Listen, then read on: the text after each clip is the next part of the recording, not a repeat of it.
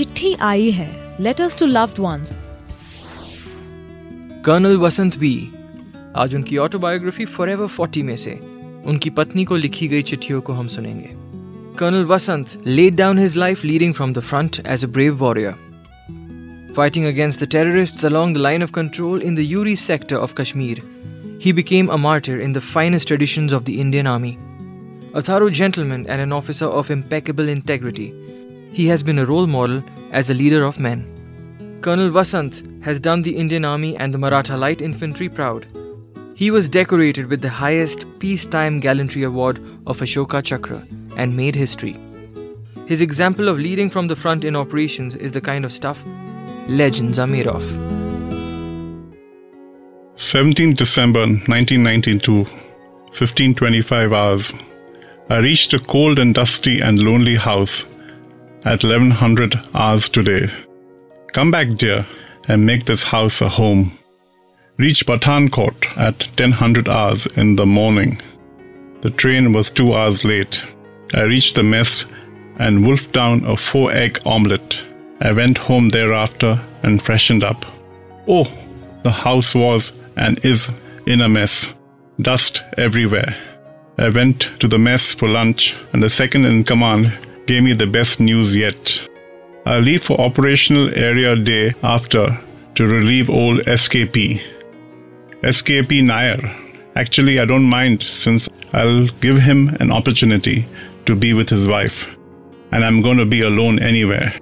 twenty-fifth of December nineteen ninety-two, eleven thirty hours. Today is the last day of relaxation. In the next few days. Tomorrow, my old man and his boss will be landing up. And on the twenty-eighth, his boss. I'll have one hell of a lot of jobs to do. In fact, work has already begun. Bulldozing of roads, construction of viewpoints, et cetera. In addition, I have to carry out routine O P Rakshak activities, ambush, patrol, et cetera. The last time I was given a dozer was in September ninety-one. When I learned how to operate the same. Let's see if I still remember. twenty-seventh of December nineteen ninety-two, ten thirty hours. Sunday, warm sunshine, birds chirping in the trees and occasionally dropping bombs. Squirrels scurrying around, hot tea available on call, no tiresome V I P visits.